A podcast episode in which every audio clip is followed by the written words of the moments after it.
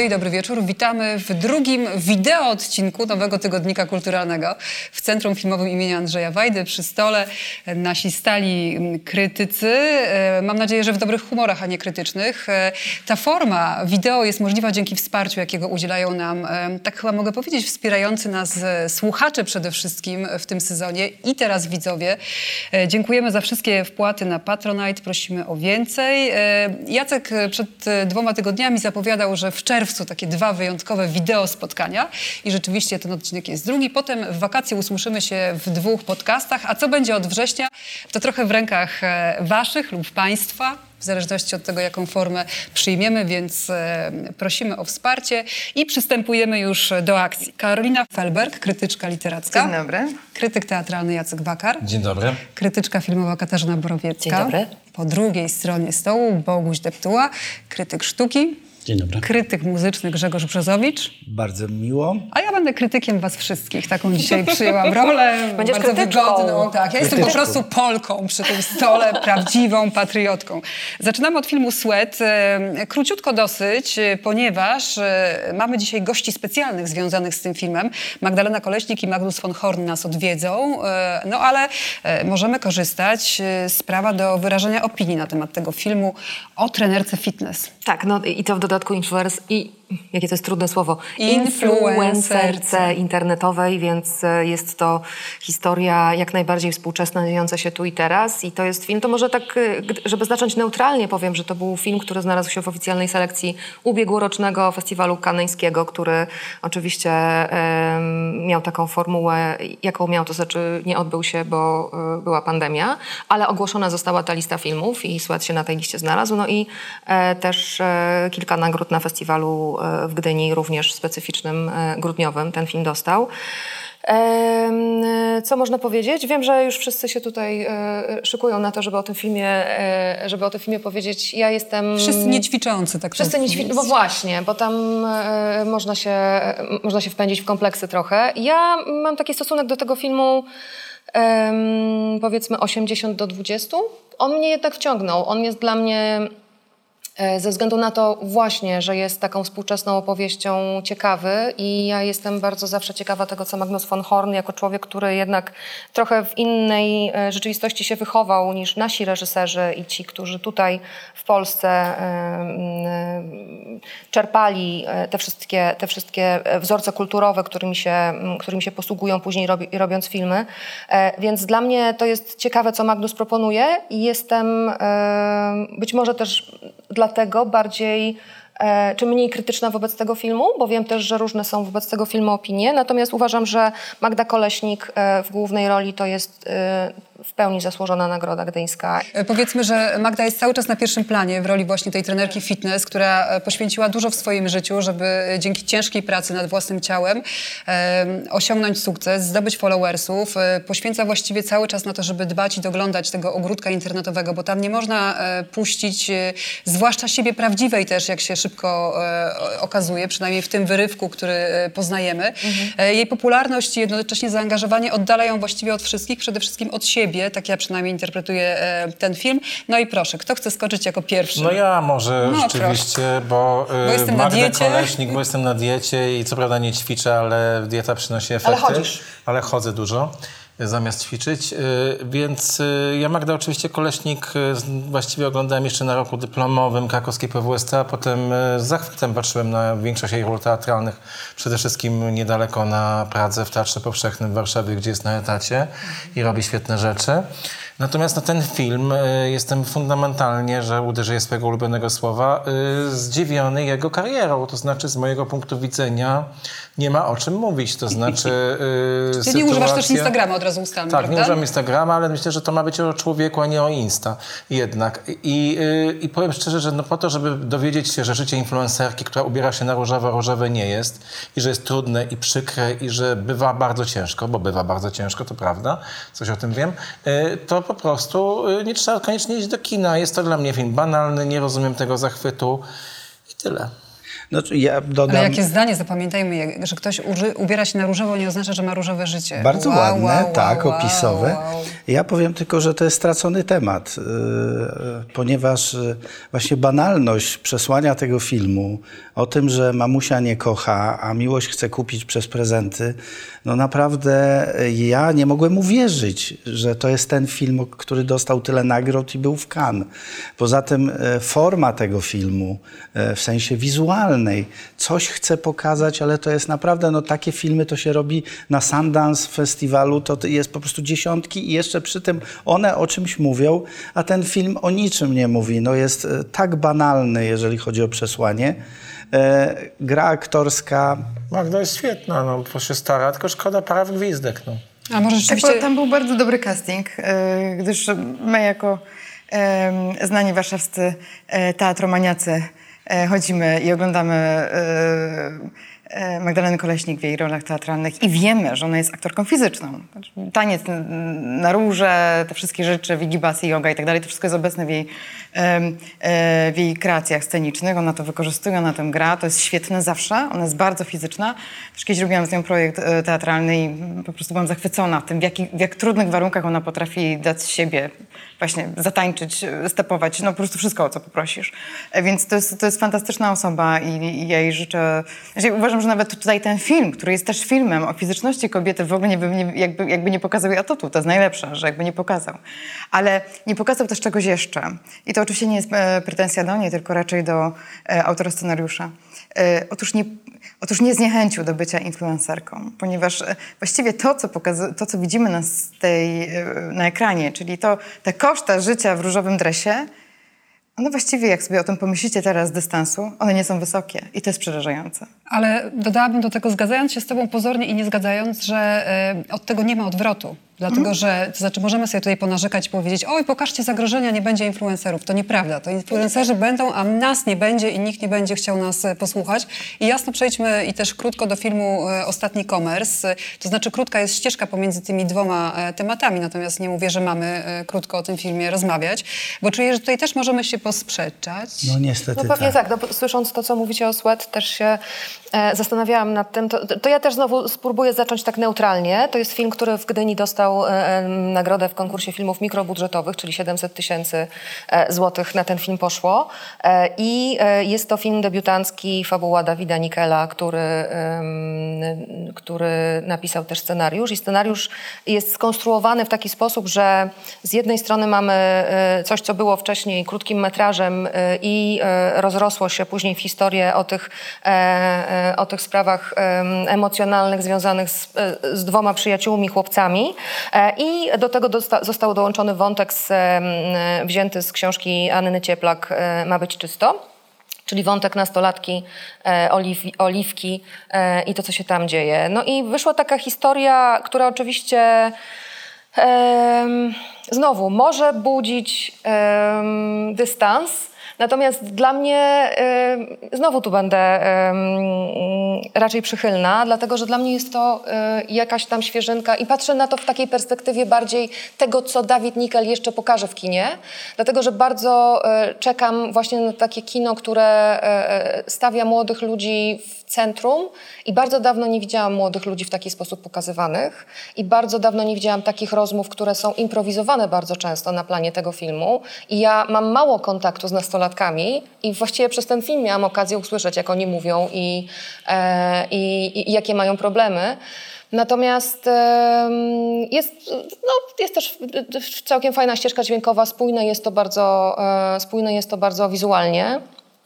I mnie jakoś ten film e, może nie, nie, nie głęboko poruszył, ale przede wszystkim zaciekawił e, osobą My dzisiaj reżysera. z Kasią będziemy robić taki telemost. Zanim wy skoczycie, to ja się podłączam pod tą, ten taki pozytywny wydźwięk tego, co Kasia mówiła, bo e, ja z kolei mam w domu nastolatki, e, plus e, ostatnio realizowałam projekt z generacją Z, czyli dwudziestolatkami i dużo czasu spędziłam z takimi ludźmi i faktycznie ten film bardzo mówi takim językiem, jak oni się posługują. Jedyne, co tam jest już troszeczkę się zestarzało, to ta opcja opublikuję coś na Facebooku. Nieprawda. To nie jest Tych to. ludzi nie ma na Facebooku. To nie są w ogóle... e, TikTok to jest e, ich e, medium, a nie żadne Facebooki.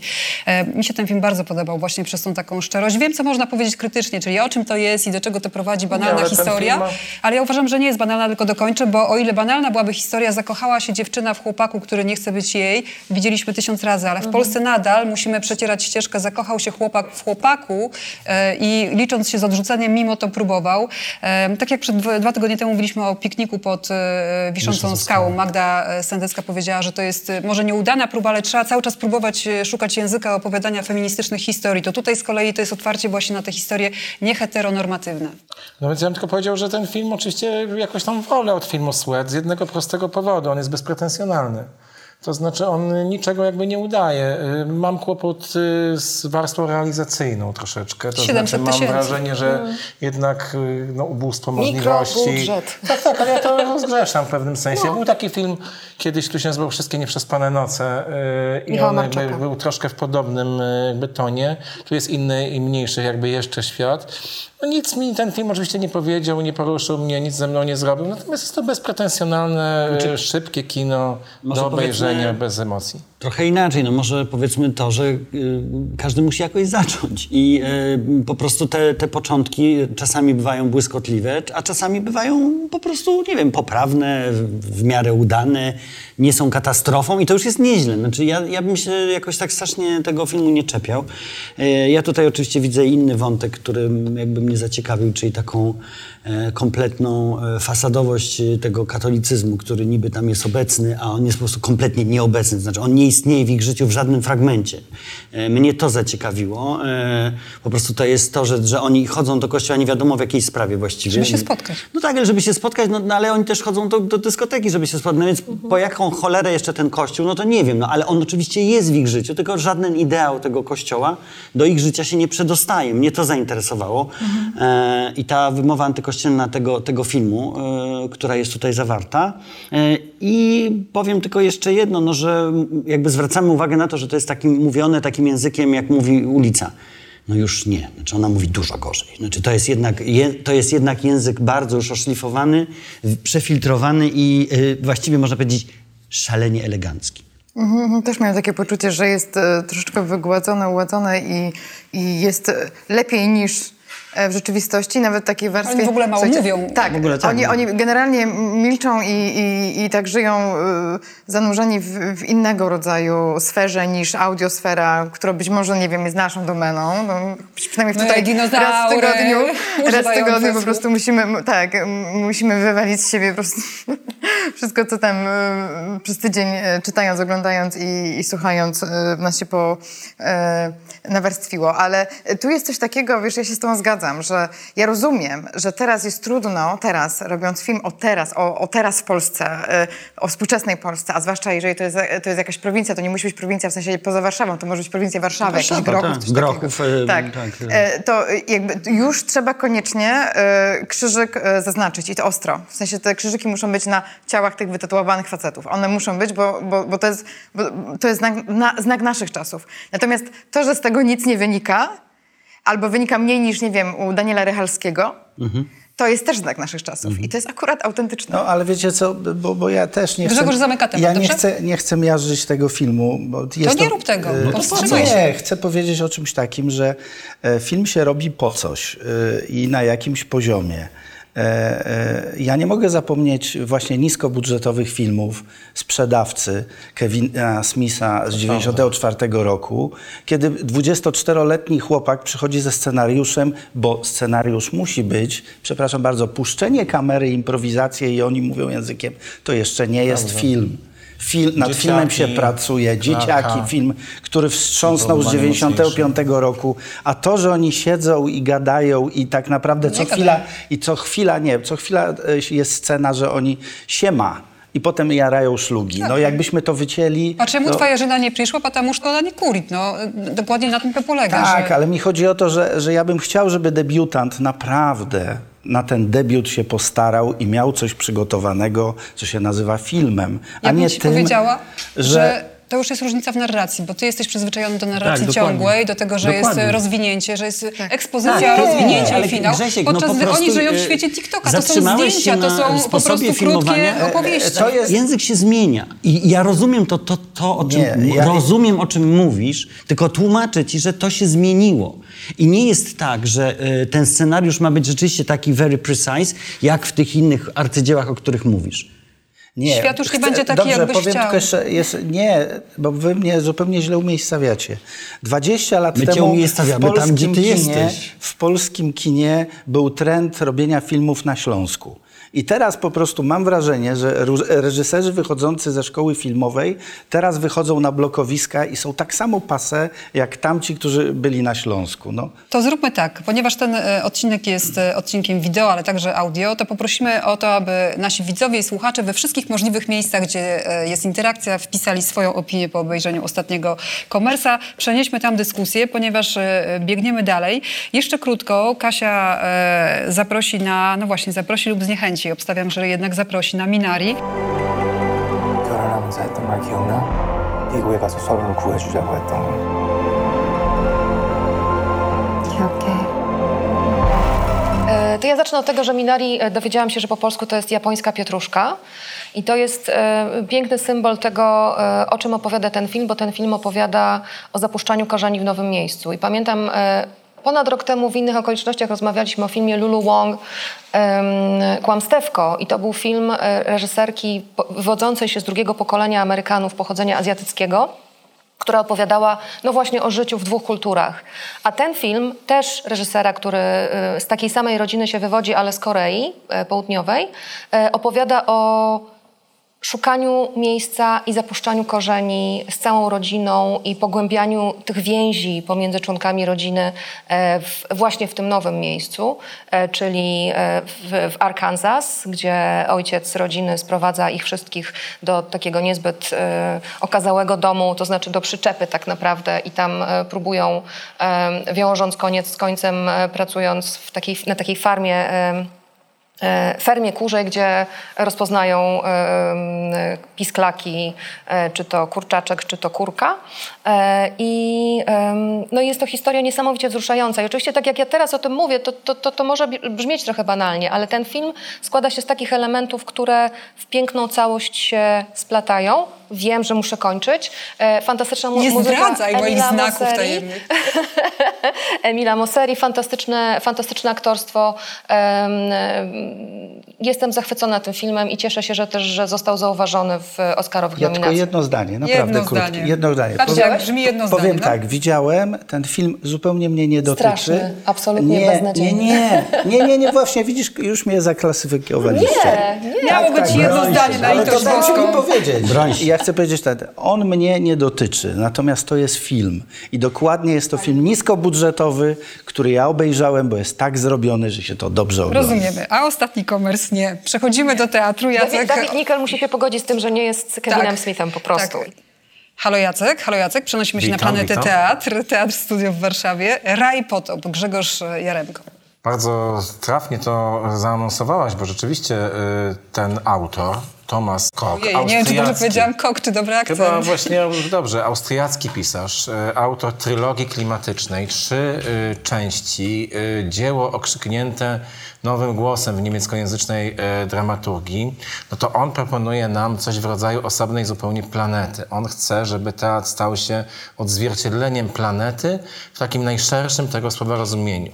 Dlatego w tej pierwszej części trylogii, którą na scenę Teatru Studio, scenę Malarnia przeniósł Grzegorz Jaremko, Grzegorz Jaremko, który jest też, też nowym głosem w polskim teatrze, ważne bardzo i nagradzane, powiem przeze mnie, na festiwalu Gombrowicza,wskim w Radomiu, y, przedstawienie Iwony Księżki Burgunda, Gombrowicza z Teatru Szaniackiego w Wałbrzychu. Potem spektakl, z którym ja fundamentalnie się nie skomunikowałem, czyli Wojcek w TR Warszawa. No a teraz właśnie y, wspomniana, y, wspomniany Raj Potop, no tam jest wszystko. Po pierwsze jesteśmy po katastrofie ekologiczno-klimatycznej przygniecieni, przygnieceni, potopem śmieci. Y, Dwie kobiety w kapsułach klimatycznych dryfują gdzieś pomiędzy światami i to wszystko się jakoś tak odbywa. Potem wracamy do roku, do wieku XIX i oglądamy historię jak z Wernera Herzoga, który jest tu jakoś obecny, jak z Fitzgeraldo. Baronowie kauczuku postanawiają dla swojej igraszki zbudować oczywiście rękami y, siły roboczej y, operę, żeby zrealizować jakiś swój y, utopijny czy nieutopijny zamysł. W międzyczasie krytyka kapitalizmu y, przeniesiona na grunt rodziny. No i wszystko, co jeszcze chcemy po drodze, śmieciówki, wyzysk, y, wszystko, wszystko, wszystko, wszystko. A Wszystko przez godzinę 40 minut y, czy 50, Tak żeby krótko? było jasne.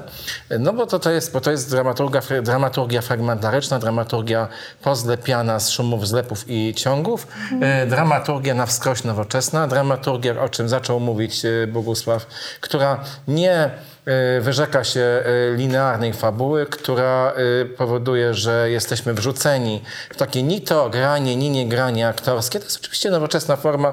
Grzegorz Jaremko niczego tutaj nie odkrywał. Trzeba oczywiście powiedzieć, że aktorzy Teatru Studio, którzy ostatnio nie są rozpieszczani wybitnymi dziełami, w tym akurat sprawdzają się nie najgorzej. Natalia Rybicka, Marta Zięba, po prostu y, Ewelina Żak, Marcin Pępuś, nie wszystkich y, wymieniam. Oni to umieją. To jest jakby jasne, że oni to umieją.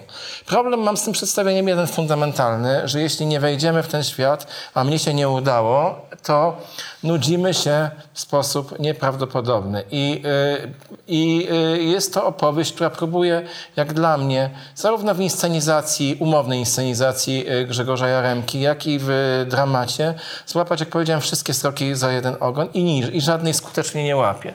Wszystko to się rozmywa, wszystko to się staje jakąś taką płynną nowoczesnością teatralną, gdzie złapać jakiegoś sensu i sedna mnie się przynajmniej nie udało. Oczywiście ja mam z tym, z, ty- to, to, tutaj kłaniam się w stronę Bogusława i nowego języka, bo ja mam taki trochę problem, że być może to jest trochę tak, że ja Mimo, że ten dramat paradoksalnie jest, wydaje się dramatem tradycyjnym z tego, co oni tam mówią, chociaż oczywiście formy i y, formy są tutaj przemieszane. Być może Grzegorz Jaremko w tym akurat przedstawieniu obcu, y, rozmawia ze mną językiem, którego ja zwyczajnie, zwyczajnie nie rozumiem, który nie jest moim językiem. Boguś? Y, ale skutek jest taki, że zostaje kompletnie na zewnątrz tego świata bardzo, bardzo, bardzo znudzony. Boguś, a potem Karolina. Wiesz co, no nie jest to, że tak powiem, jakiś teatralny fajerwerk, ale cały czas jednak to jest e, poszukiwanie. Jaremko jest naprawdę bardzo młodym e, człowiekiem, moim zdaniem niezwykle utalentowanym. E, może to nie jest jego najlepsze przedstawienie, może ten tekst. Znaczy, tutaj chyba była kwestia tej aktualności, to znaczy tego, że rzeczywiście to jest coś, co nas dotyczy, czyli klimat i, i, i to zniszczenie. E, Parę rzeczy było takich, moim zdaniem, na granicy wytrzymałości, ale to chyba nie było, to było bardzo świadomie zamierzone i to akurat ja to mm, akceptuję. No, czyli na przykład potworne, długie palenie papierosa, prawda, długi rozbieg, e, muzyka e, trochę jak z lat e, 70. E, i tak dalej, i tak dalej. Nie mówię, że to jest arcydzieło, mówię, że to jest cały czas jakby taki trochę głos nadziei. Uważam, że to, e, że Grzegorz zrobi jeszcze bardzo dobre przedstawienie i e, myślę, że, myślę, że do tego dojdzie. Nie wiem, czy koniecznie na podstawie te, tej dramaturgii, ale Co za wspaniałe podejście, takie przytulające, takie ojcowskie, takie, no, chciałoby się mieć takiego kompana. No ja miałam właśnie taki kłopot, że w związku z tym, że y, w TER, w TER Warszawa to przedstawienie odbyło, jakby przeżyłam dosyć, y, wyszłam z niego straumatyzowana, mówiąc Z Wojtka, tak? Tak, z Wojtka. I obiecałam sobie, że na, y, na tego reżysera długo nie pójdę. Znaczy nie będę sobie tego robić. E, Ja uważam, że są granice tego, co można zrobić w teatrze. I tam były one ostro przekroczone. E, I No, ale tu- może to dobrze. E, Wiesz co, No to ile transgresja i granicach? agresja to są dwie różne rzeczy. I tam to było ale na przemocy Ale i na agresji. wróćmy do Teatru e, Tak, i tutaj szłam zaniepokojona, wiesz, czy ja wytrzymam po prostu. No i na szczęście to jest... Właśnie to, co powiedział, ja się w pełni zgadzam z wypowiedzią Jacka. To jest tak wcale nie nowoczesne, czyli to jest te, takie trzy kroki w tył. To jest narracja, którą ja bardzo dobrze znam, to, to, są, to są banały, które już sto razy słyszałam. E, To jest aktorstwo, które e, nie jest inwazyjne. Oni mówią do mnie, ale oni stoją Znaczy, dosyć to jest- daleko, nie są nadzy i tak dalej. Jakby ja to wytrzymałam i nie, ja nie miałam tego ciśnienia i nie miałam tego, tego, tej, ochoty, tej ochoty wyjść natychmiast z teatru, jak e, poprzednim razem, więc okej. Ale rzeczywiście, nudziłam się, nie weszłam w to do końca, dlatego że e, Teatr Studio, właśnie Teatr Studio, e, Tę historię już mi w tym sezonie opowiedział kilka razy. I, e, I pytanie, po co po raz kolejny?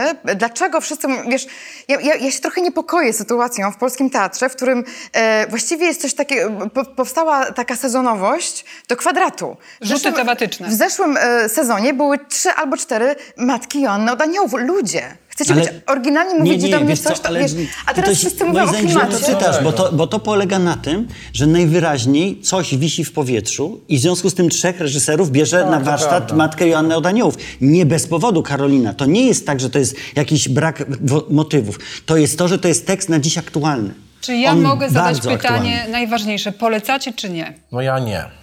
Nie. Karolina? Świetne aktorstwo. No właśnie, jest, bo moim zdaniem tutaj Jacek jakby za mało... aktorstwo. Polecasz? Ja polecam, znaczy Absolut. uważam, to I jest tu doskonałe- stawiamy kropkę. A po niego to jest jeszcze, żeby było I dziwacznie... jeszcze młody Co to znaczy? ta- to jest, Co to znaczy e, kropka w naszych czasach Nie, nie. Chodzi o to, że e, to jest poniekąd spektakl choreograficzny. I kropka! Teraz. Z Teatru Studio przenosimy się do TR Warszawa. To jest właściwie takie przeniesienie się dzięki Jackowi, który miał już możliwość e, obejrzeć Trzy Siostry. Bo to jest koprodukcja TR Warszawa oraz Narodowego Starego Teatru i to jest, y, nie waham się tego powiedzieć, Państwo będą mieli okazję zobaczyć ten spektakl 20 czerwca w ATM-ie w Warszawie, a w lipcu set przedstawień w Krakowie na scenie Narodowego Starego Teatru. Y, moim zdaniem jedno z najważniejszych albo i najważniejsze przedstawienie sezonu. Luke Perceval to jest absolutnie pierwsza trójka reżyserów w Europie w tej chwili. Trzy siostry pisane razem z trójką y, cyfrą pisa, pisaną. Luke Perceval y, pracuje najczęściej z klasyką, ale sam lub ze swoimi współpracownikami tę klasykę tłumaczy na język współczesności. Opowiada historię dramatu Czechowa, y, zmieniając ją poprzez, y, y, poprzez historię świata, który wypadł z ram, poprzez historię starzejącej się Europy, starzejących się bohaterów. Zwróćmy uwagę, że trzy siostry grają tu po kolei. Maria Maj, Natalia Kalita oraz, oraz Katarzyna Zawadzka. Y, I to jest sytuacja y, taka, że, mm, że oglądamy coś, czego zupełnie się nie spodziewamy. Y, Wierszyninem na wózku inwalidzkim jest Jacek Beller, ale Tuzenbachem jest y, aktor Konrada Swiderskiego Zygmunt Józefczak, Czebutykinem Jacek Romanowski, Y, więc y, Andrzejem Prozorowem Mirosław Zbrojewicz. Wymieniam, śmiejecie się, ale to jest śmiejemy kwestia się, tego, no. że ja nie wymieniam, wymieniam rzeczywiście, złapaliście Ja się się aktorów, wymieniasz, ale chodzi o to, że czy wyobrażaliście sobie do tej pory Marię Maj, która gra siostrę Natalii Kality oraz Katarzyny Zawadzkiej? No nie. Dlatego to Majka. Maj może zagrać wszystko. To jest Prawda. absolutnie I teraz aktorzyca. opowieść jest taka, że w genialnej scenografii, w lustrach, y, pomiędzy pauzami i ciszą rozgrywa się dramat y, świata, który się kończy, świata, który nie ma przed sobą przyszłości. Jeden z najbardziej przejmujących obrazów scenicznych, jakie można sobie wyobrazić. Rzeczywistość, która całkowicie nas zasysa. Luke Perceval robił już wcześniej Czechowa y, w Belgii. Pokazywał, pokazywał to na dialogu. To jest teatr, który mam nadzieję, że Państwo widzą. Nie tak dobry jak Luka Percevala, ale też dobry.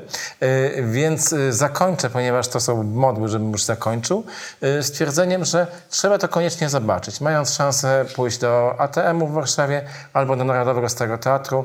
Wydarzenie sezonu Trzy Siostry, Luke Perceval. Trzeba się cieszyć, że udało się tego artystę wreszcie do Polski ściągnąć. Próby trwały Między długo. ciszą a, A kto zagrał cisz. główną rolę? Nie, nie, nie, nie. Trzech sióstr już wymieniliśmy. Już wymieniliśmy. Ale mi chodzi o główny. Majka Maj e, dla mnie jest najgłówniejsza. Zimna rewolucja społeczeństwa Europy Środkowo-Wschodniej wobec socjalizmu. To jest w końcu coś. Galeria Zachęta. Oddajemy głos do studia Bogusia. E, Wystawa jest mm, jakby problemowa. To nie jest katalog. Katalog będzie i będzie po polsku. Super. Teksty są, tak, teksty już istnieją po polsku. Czekamy na publikację jego. Wydaje mi się, że dla większości widzów, którzy y, zobaczą, obejrzą tę wystawę, a mam nadzieję, że będzie ich dużo, bo jest po prostu bardzo ciekawa, y, ta wystawa będzie zaskoczeniem, bo to jest jakby trochę taka druga strona socu. Nie ta propagandowa, nie ta taka trąbiona y, w, w powiedzmy, werbli i tak dalej, tylko taka trochę sprywatyzowana. Y, Większości artystów y, nie znamy. To są artyści z Bułgarii, Rumunii, Węgier, Czechosłowacji e, i Polski, nie ma, i NRD. Nie ma oczywiście Rosji. Rosja jest wielkim nieobecnym, chociaż jest tak naprawdę tą, prawda, tą czarną chmurą, która przykryła m, y, wtedy nasz świat. I to jest y, to, co się dzieje pod tą czarną chmurą. Są rzeczy bardzo dramatyczne. Jest oczywiście widmo wojny, które jest, unosi się cały czas.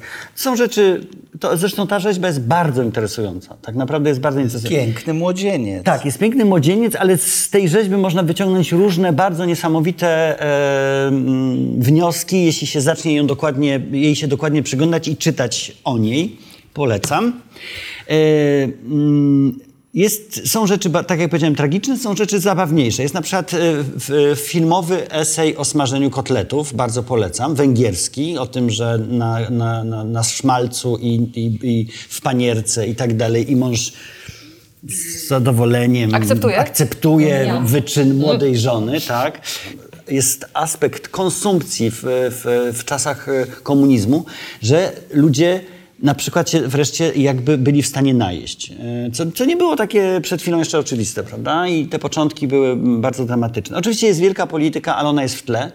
To, co może po, trzeba powiedzieć tej, o tej, co pomogło zmienić, myślę, tę perspektywę, jest obecność e, francuskiego współkuratora tej wystawy, e, który, mm, e, no i zaraz mi wyleciało z głowy, na nazwisko ma Bazin, a imię mi wyszło z głowy, może Agnieszka Poczekaj, znajdzie. tak, już, ale mów, mów. Główną kuratorką jest...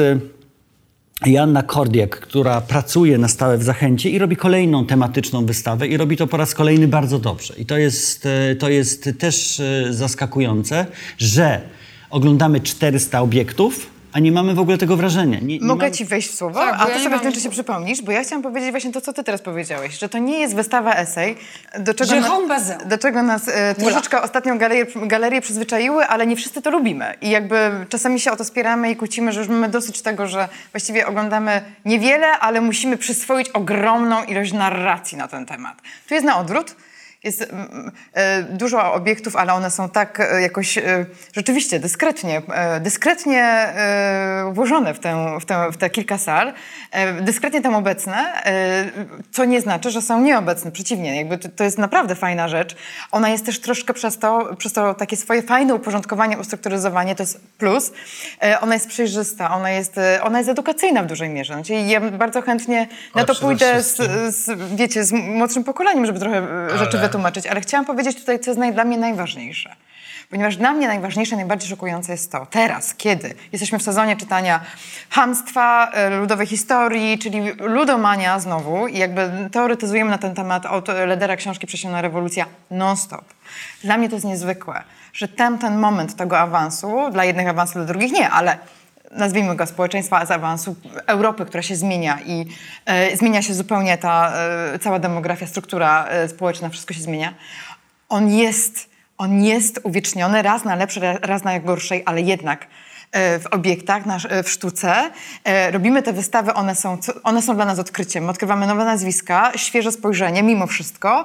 To jest dla mnie niezwykłe, ile mamy z, tamtej, e, z tamtego okresu, nie tylko właśnie Strzemiński, Ale- Kobro y, i tak dalej, tylko cała masa. Ja bym powiedział jeszcze, że dla mnie ta wystawa była bardzo zaskakująca, bo ja do tej pory patrzyłem na ten okres w sztuce, czy jako na taki troszkę, że tak powiem, em, zinfantylizowany, troszkę groteskowy, w sumie już jakoś tam oswojony i zabawny, a tymczasem miałem takie wrażenie, że oglądamy tutaj jakąś jednak, że ten tytuł jest bardzo dobrze wybrany.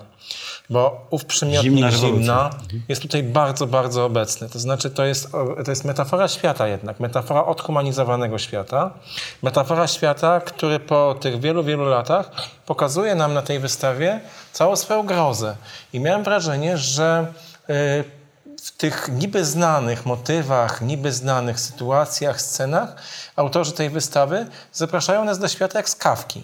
Do świata, który nas po prostu przytłacza swoim okropieństwem, swoją grozą, tym, że to jest zimna i koszmarna rewolucja. Ale by, by, powiedziałbym tak, ponieważ z założenia cała ta epoka jest wpisana jako coś beznadziejnego, przez to, że wybiera się to, e, znaczy kuratorzy wybrali e, nie e, idąc jakimś czymś, co jest wybitne, tylko żeby to było spójne, robi się z tego kamp.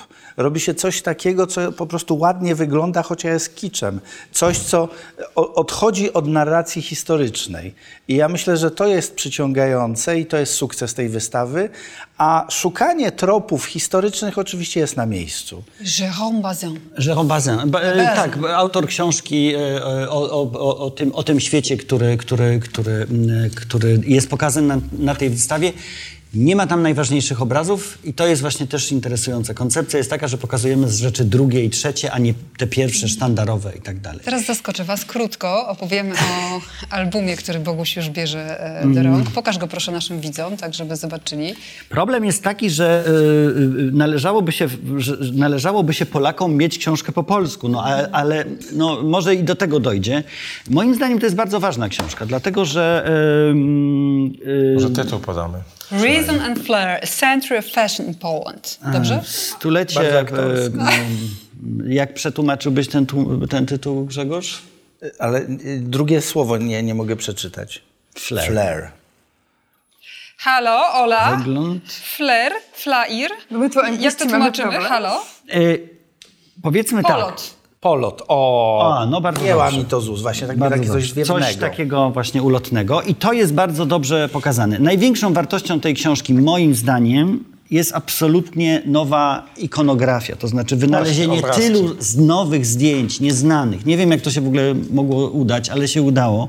Czyli nie ma ciągle Tadeusz Rolkę, Tadeusz Rolkę, te same Nie, no naprawdę, no, choćby te dwa zdjęcia dla mnie kompletnie przejmujące z getta, e, e, z, z czasów okupacji. Naprawdę nie- niesamowite, niesamowite Ale powiedz, że jest to książka o modzie. Jest to książka o modzie, ale jest to książka o polskiej historii również Tak. przez to. E, I Przez bardzo to pryzmat jest mody. przez pryzmat mody. Bardzo to jest wszystko ciekawie pomyślane, zrobione. Bardzo do, dobre grono autorów, którzy napisali te, te teksty. I tak jak mówię, uważam, że Polacy nie gęsi swój język mają, powinni, powinno istnieć po polsku. No, ale Tutaj właśnie, ale na przykład zwracam uwagę operatorów na przykład na takie, na takie, na takie, na takie postaci, na takie, na takie kadry. Jest to upojne. Kto wydał tę książkę No, i do wydał- kogo jest ona skierowana? E, Wydało ją Instytut Adama Mickiewicza i adresowany jest do wszystkich poza Polakami. Dlatego robimy to w tygodniku. Dlatego robimy to w tygodniku, bo to super ważna książka. Bo Czekamy na tę książkę po słuchaczy na całym świecie, więc już proszę bez ironii. Dlatego jest po angielsku. Zwłaszcza, że chciałabym, żebyście stężeli, bo przechodzimy do literatury e, i e, Jerzy Pilch to jest e, bohater, od którego zaczynamy i Jerzy Pilch właściwie no, w dwóch tutaj możliwościach. Autobiografia Cienka. i, I cegła. i książka Witolda Beresia. Jej. Z wołaczem w tytule. Tak, Pilchu. Ale to hu to też może... Dajcie mi porozmawiać. Szybciutko. Dajcie mi, dajcie mi poopowiadać. Przekazuję je Karolinie we właściwe ręce. Autobiografia w sensie ścisłym, a nawet umownym Jerzy Pilch. E, książka, która nie jest dla nikogo zaskoczeniem, ponieważ teksty tutaj, teraz publikowane, zebrane znamy z felietonów e, w Tygodniku Powszechnym e, z lat 2013-2015. Fragmenty tego też były publikowane w dziennikach, więc to nie są nowe rzeczy. To jest oczywiście, no niestety, w tym właśnie jesteśmy chyba na... Rok w momencie, kiedy tak, Tak, kiedy, kiedy, kiedy, kiedy obchodzimy pierwszą rocznicę śmierci e, Jerzego Pilcha, więc e, to jest też taka okolicznościowa prawdopodobnie sprawa wydanie tych, e, tych felietonów po raz kolejny. O czym to są felietony? To są felietony, które opowiadają przede wszystkim o jego rodzinie, nie o nim. Nie myślmy sobie, że to jest autobiografia w sensie ścisłym, tylko to jest autobiografia, czyli skąd jestem, czyli, ki, czyli kto mnie wychował, czyli gdzie się wychowałem. Czyli to jest o tym, e, te, te teksty e, opowiadają więcej o ciotkach, wujkach, sąsiadach i, e, i Wiśle e, Jerzego Pilcha, więcej o środowisku, w którym się wychował, o harcie ducha jego babki, która była bardzo ważną dla niego postacią, o jego matce, e, niesamowitej kobiecie, e, o jego ojcu, o ich relacji. Opowiadają przede wszystkim o tym czasie e, życia e, Jerzego Pilcha, który on spędził w Wiśle, a wbrew temu, co sądzimy, a myślimy, że on tam mieszkał całe życie, nie, tylko parę pierwszych lat. Jako dziecko już chyba nawet dziesięciolatek, prawda, czyli wcześniej, bo jeszcze w szkole po- podstawowej, przeniósł się do e, Krakowa. E, A myślałoby się, że dopiero na studia albo coś takiego, tymczasem zupełnie nie. E, Jeżeli się myślało. jeśli Ale nie się całej książki. Więc, więc e, tak, więc to jest, to jest książka, Polecasz. to jest książka o Wiśle, o tym środowisku. Kto jest zafascynowany tą częścią? My trochę już to znamy, ponieważ akurat ta biografia, która ukazała się 2-3 lata temu e, o Jerzym Pilchu, ona bardzo mocno dokumentowała ten okres jego życia, więc jakby to trochę są historie, które już po pierwsze były w tych felietonach, po drugie było powiedziane No, okiem a poza tym nie zapominajmy o jednej rzeczy, że Jerzy Pilch pisał zawsze o sobie i w związku Dokładnie. z tym znamy te motywy po prostu z jego, z jego prozy i A z nawet nie tyle o sobie, co chował się ze swojej figury, prawda? Figury To swojego losu, figury, to figury To jest- Kurczę, muszę to zrobić, muszę zacząć mówić tylko o sobie. To jest y, powrót Pilcha, ten pośmiertny powrót Pilcha niestety i ten, ten, to spojrzenie na rodowód, na genezę i na Wisłę jest y, takim cofnięciem się do początku i jako koda zamykająca twórczość Pilcha i powrót do jego frazy, do jego stylu, do całej jakości, która się z nim wiąże, to się broni znacznie bardziej niż pewne sklecone trochę na prędzej po to, żeby jeszcze coś wydać, jeszcze coś wyciągnąć i tak dalej i zarobić na Pilchu. Y, zestawy, że tak się wyrażę, felietonów, które się ukazywały ostatnio. y, w Czy do tej y, opowieści pasuje też propozycja Witolda Beresia? No wiesz, wiesz, jakby y, to jest kłopot, ponieważ tu nie mamy autobiografii, ale dobrze, mamy coś innego. E, Tu chcielibyśmy mieć biografię, też jej nie mamy. To nie jest biografia, to jest książka wspomnieniowa. To są przepasne, ogromne, 780 Prawie stron. 800. E, Tak, wspomnienia Witolda Beresia, czyli kolegi Jerzego Pilcha z Tygodnika Powszechnego, z, tej części krakowskiej życia Pilcha, ale tej dorosłej, dojrzałej.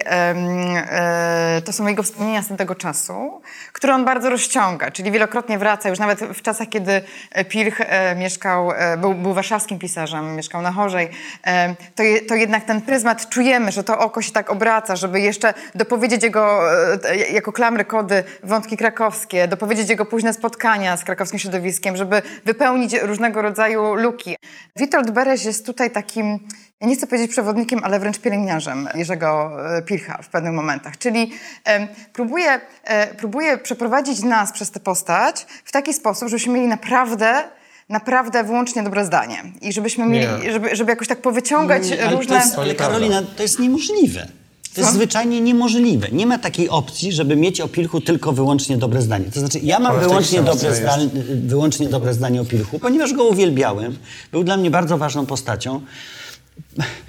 Może to zabrzmi jakoś tak, tak pff, dziwnie, no ale to jest yy, wycieczka Do prywatność. rzeczy, No, o książce. 13 czy tam ileś naście lat pisywałem do tygodnika e, powszechnego i zawsze zaczynałem lekturę. Znowu o sobie. O sobie, no mówimy E, to... Zawsze zaczynałem lekturę od Pilcha i y, po prostu dla mnie to jest Kończyłem na jakby ważna...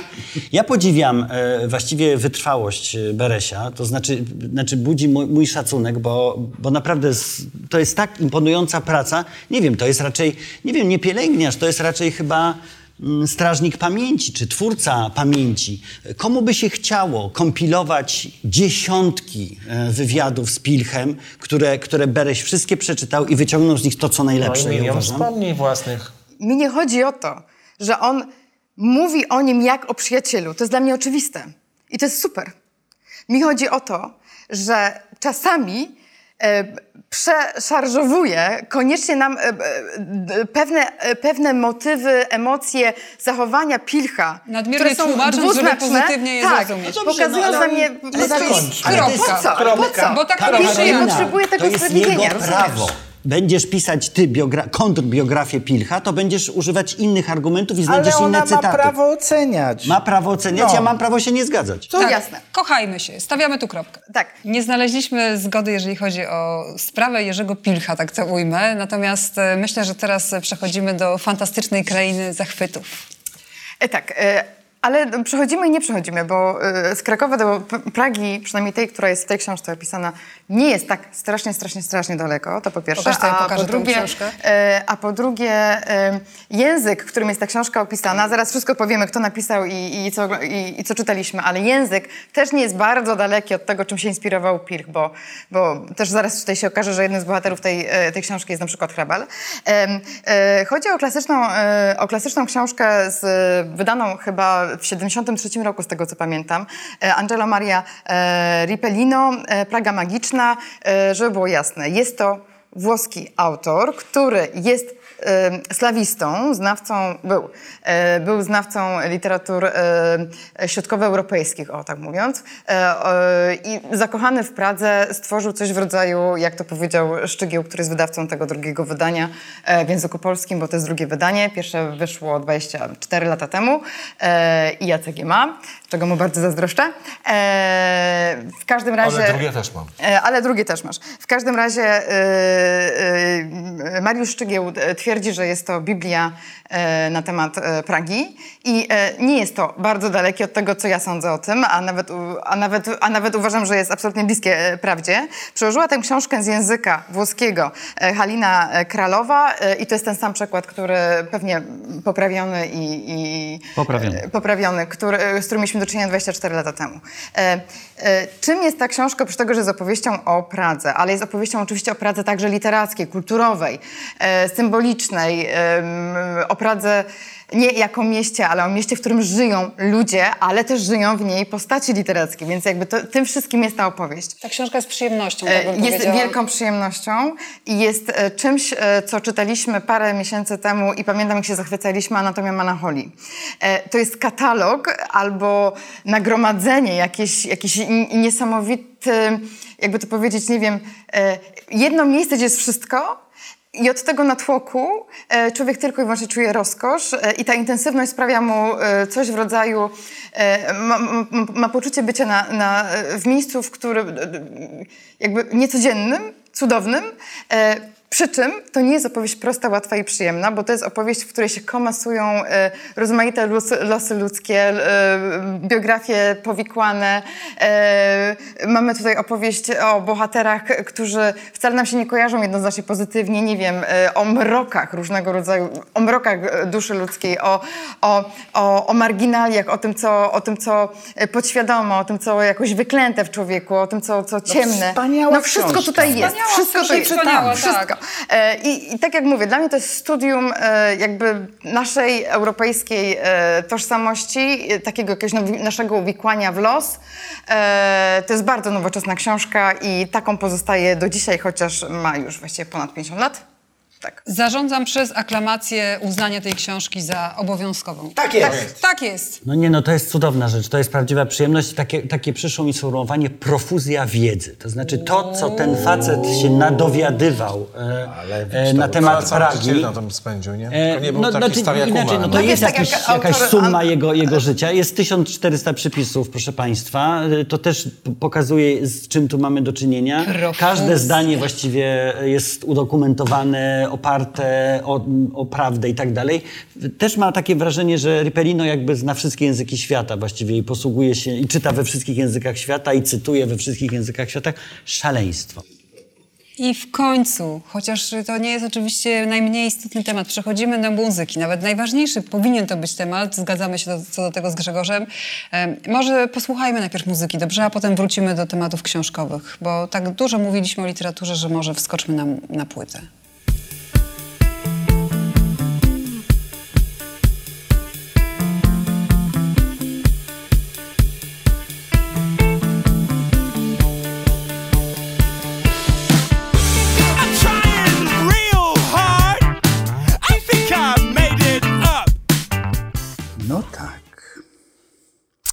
Squid to jest debiut e, z, Umiesz budować napięcie? z Birmingham.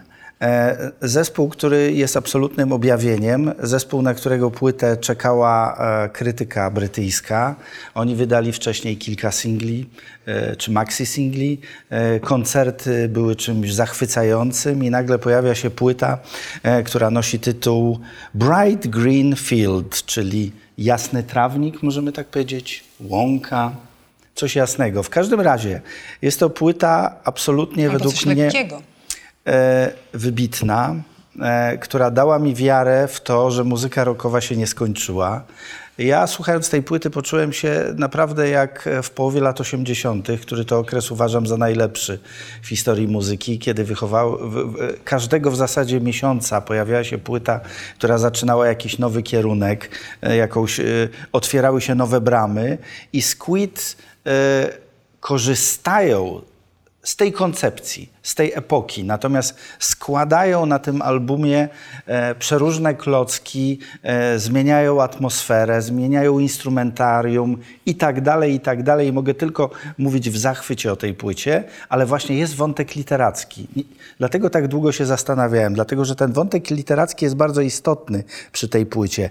Inspiracją, jedną z inspiracji jest proza e, niejakiego J.G. Ballarda tego samego, który zrobił, e, e, wyszła książka w Polsce jego Wyspa, a tak naprawdę to się, ta książka nazywała Betonowa Wyspa.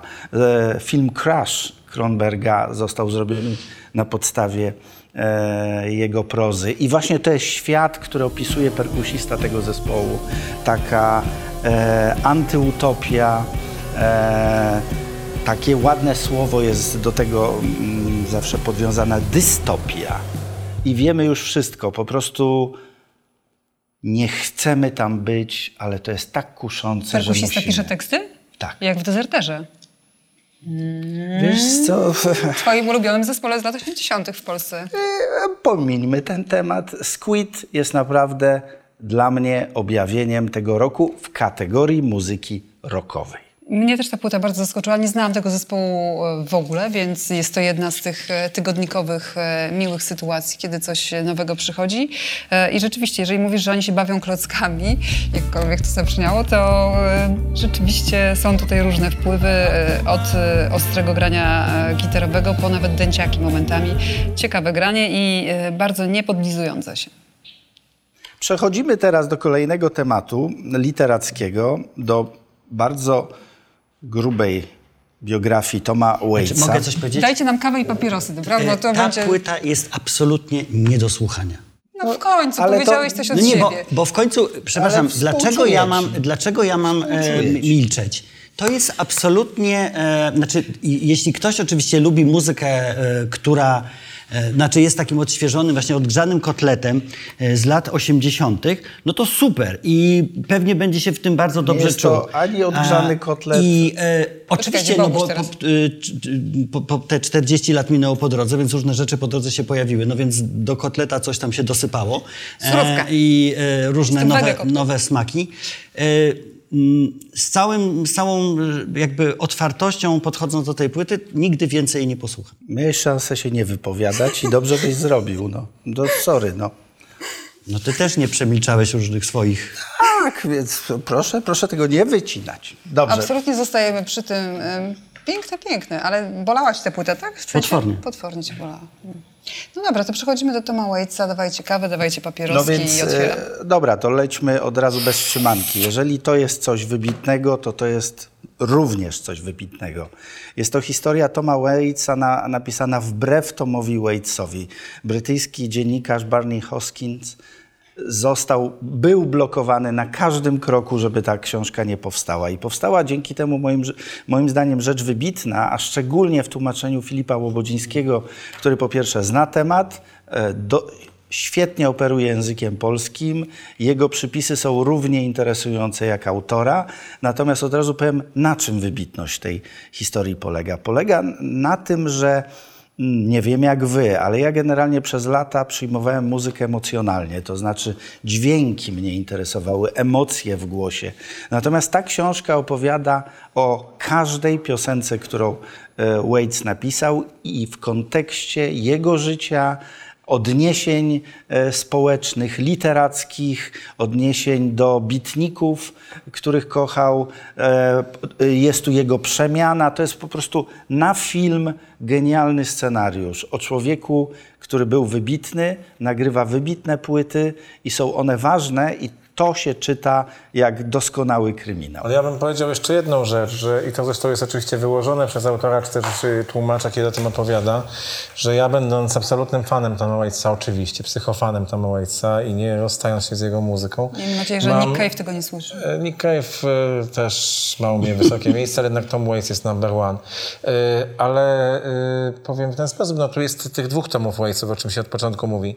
Znaczy Tom Waits jako, że tak powiem, kreacja, jako wykalkulowana w pewnym sensie. Przez e, Toma Waitsa. Przez Toma Waitsa, mm, jakby to powiedzieć, postać, twór, osobowość, e, konglomerat pewnych cech. I Tom Waits, który tę postać, absolutnie normalny facet z małżonką i tak dalej, i tak dalej, która jest jego, że tak powiem, kooperantem, Menadżerem. menedżerem, współautorem jego muzyki, tekstów i tak dalej, Kathleen Brennan, e, która tutaj funkcjonuje. I, w, i, to, i, i ta dwoistość, i to, w momen, i, to w jakich momentach, i w jakich, jak w tej opowieści, która jest też przy okazji fascynującą gawędą o Ameryce, o człowieku żyjącym w ciekawych czasach i w niebywale interesującym środowisku.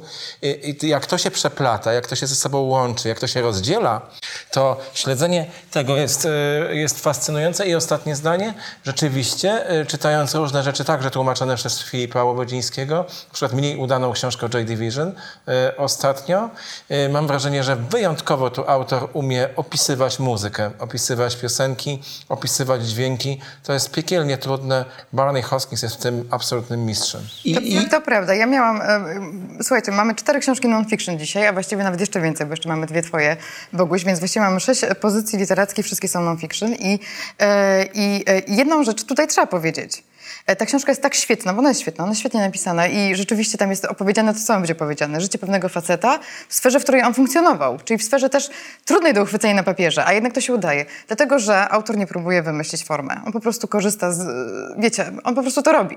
E, Zamiast eksperymentować i kombinować, jakby to zrobić po swojemu. No, ma, ona ma konstrukcję i to też jest ona bardzo ma ważne. To konstrukcję, jest tak, taka- ale on jej nie wymyśla wy- na siłę, wiesz, nie eksperymentuje, nie kombinuje. Moim zdaniem bardzo E, wykoncypowana Tak, jakby tak. tylko figura wiesz, tej, e, tej, tej, tej konstrukcji tej książki, co jest też dla mnie było fascynujące, że i, w sensie... i jeszcze Zamykamy. jedną rzecz dodam. Czytanie i włączanie każdej kolejnej płyty, e, ponieważ na nowo te płyty zabrzmią i będziemy je lepiej rozumieć. Jasne. No to wy sobie włączajcie wszystkie płyty Toma Waitsa. Ja też go kiedyś lubiłam, a teraz wolę się udać na trening. Cześć kochani, czy byliście dzisiaj na treningu? Bo nic straconego, możecie iść. Pamiętajcie, jedyny zły trening to ten, który się nie odbył. Ja już byłam. Nie uwierzycie. Mamy gości w dzisiejszym odcinku. Wow. No i to ty? będą gości, których zobaczymy na własne oczy. Magda i Magnus za chwilę do nas dołączą. Tam, dam, dam, dam, dam. Brawo! Cześć. Cześć. Słuchajcie, bo my tak trochę brykamy, bo byliśmy długo w podcaście. e, To jest nasz drugi odcinek audio po bardzo długiej Wideo, przerwie. Wreszcie się Audio i wideo, tak, więc jesteśmy tacy jeszcze nieskoordynowani. E, Przyznam też, że rozmawialiśmy za waszymi plecami na początku tego programu o filmie Sweat. I dużo było przy tej okazji e, chyba takiego pytania, które powracało, dlaczego ta historia, co takiego jest w Sylwii Zając, czy też w jej życiu, że e, chciałeś o tym opowiedzieć nam wszystkim. To od ciebie zaczniemy, Magnus. Od czego to się zaczęło? No to było dawno temu, e, znaczy prawie Przed pięć, pandemią. tak, pięć lat temu i e, zacząłem, wtedy ja pierwszy raz zacząłem e, śledzić e, motywatorka fitnessu na Snapchacie i jakoś nie mogłem tak za bardzo przestać ją oglądać. Miałem coś innego robić, wymyślić następny film. Uzależniłeś się, tak? Tak, i zacząłem jej obserwować bardziej niż pracować i na początku jakoś em, em, oceniałem ją, jakby, jakby pro, prowokował mnie dosyć i miałem jakiś pomysł na jej. E, ale to mnie, jakby moja chyba reakcja ciekawił mnie, dlaczego ja tak cynicznie patrzę na nią, skoro ona jest taka radosna i pozytywna. I taka dobra dla ciebie, chcę cię zmienić. Tak. I czy jakoś zastanawiam się zastanawiać, czy, czy mogę się odwożyć, e, jakby potraktować to gdzieś poważnie akceptować to i czy ja jestem w stanie robić taką przemianę. I chyba od tego się zaczęło. I oczywiście jakaś taka kompletna fascynacja tego, jak ona e, zaprosiła mnie do swojego e, życia e, prywatnego, jakiś reality show, który sama reżyserowała, kręciła. E, I im, im bardziej jakby intymne, emocjonalne, im lepiej się sprzedało, czyli im więcej followersów. I to mnie też zaciekawiło bardzo i też um, kilka razy trafiłem na bardzo emocjonalnych postach, które nie było, znaczy kilka razy taki um, płakanie dla lajków, ale kilka razy takie płakanie, bo tak naprawdę chcemy się płakać. I nie, mo- nie byłem w stanie opisać, jaka jest różnica tak konkretnie, ale odczuwałem to jak pies po prostu. E, I jak to było szczere, jakiś taki łapany moment, to był e, mocniejszy niż kino. E, Jakieś okno do, do człowieka i mnie mocno to No, pandemia, pandemia jeszcze pogłębiła ten stan, bo wtedy w ogóle e, telefony, internet stały się naszym jedynym oknem do ludzi, więc e, oni zaczęli nas wpuszczać rzeczywiście do tego świata. To ciekawe, co mówisz, ta płynność cały czas pomiędzy tym, co udawane, a tym, co e, rzeczywiście szczere. W internecie to już w ogóle trudno chyba odróżnić. Magda się teraz patrzy na mnie pytająco i rzeczywiście dla ciebie teraz chciałam z tą Sylwią Zając wrócić, czy dla ciebie ten świat internetu jest oswojony? Bo my tutaj też wspominaliśmy o takiej pewnej różnicy pokoleniowej i też różnicy w odbiorze właśnie tego typu narracji. E, Ty poprzez fakt, że jesteś od nas młodsza, nie wiem czy uwierzysz, e, pewnie już urodziłaś się w tym świecie, w którym e, właśnie ten język, ten rodzaj kontaktu jest trochę bardziej naturalny niż dla nas, grzybów z lasu. Wiesz, to nie jest to, mój ulubiony, nie jest to moja ulubiona forma kontaktu, ale bardzo też wiem, że ona będzie się rozwijała, że tak naprawdę coraz bardziej będziemy wirtualnymi ludźmi, więc, więc jakoś nie staram się tego podważać czy krytykować, bo to i tak jest przyszłość, która gdzieś tam na mnie czeka, czy, czy kolejne generacje, jeżeli będą. Więc staram się mm, kombinować, jak mogę użytecznie to, to, to, to wykorzystać. Gdzieś jest to fajne aktywistyczne narzędzie, gdzie bardzo prędko można zdobyć informacje, że tam jest złapany i że trzeba go wesprzeć. Czy też y, myślę, że du- dużo też jest tam takiego pola do kreacji, czy to kreacji samego siebie, y, które jest właśnie na pograniczu kłamstwa i czegoś artystycznego. Mm. Tak, te zasoby internetu, jeżeli chodzi o w ogóle zdobywanie wiedzy, to jest coś też, o czym my lubimy tak e, zapominać, e, patrząc na to protekcjonalnie, że internet to samo zło i w ogóle tam nie ma nic dobrego. To nieprawda. Jest, jest mnóstwo ludzi, którzy świadomie z tego narzędzia korzystają i e, no, czerpią z tego wiedzę. Przekazuję głos do studia Kasi. Kasiu. Tak. E, Ja was chciałam zapytać o...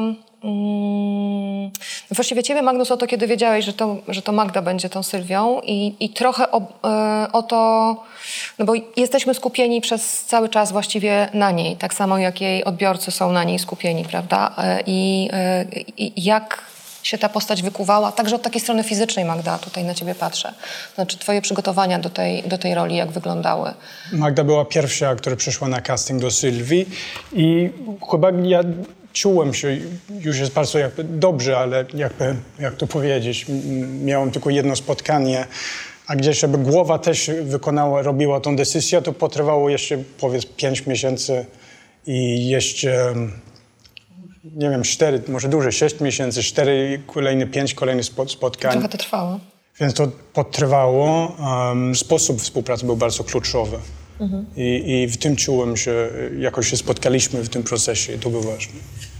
Tak, miałam wrażenie, że otworzyliśmy laboratorium Sylwii. No, dokładnie. tak, i pracowaliśmy na niej, na niej jakoś tak laboratoryjnie. Coś Snując jakieś alternatywne historie, przytaczając jakieś swoje. Ale rzeczywiście ona się stała jakimś takim obiektem, takim bardzo drogim. Już w pewnym momencie nie wiedziałam, czy ona jest, nie wiem, naszą siostrą, czy jest e, jakąś wypadkową mnie i ciebie. Co to jest w ogóle za twór taki, który stał się bardzo realny. Tak. I, i też mm, ktoś ostatnio mówił, że jakby, że w filmie się, nie wiem, to nie jest mój odbiór, ale ktoś, kto widział film, mówił, że na początku się jest, Sylwia bardzo szybko się zmienia, się widzi o tru- trochę jakby e, smutek, szczęśliwa, sarkazm, ironia, pragnienie miłości, potem trochę dystans, takie bardzo szybkie takie zmiany.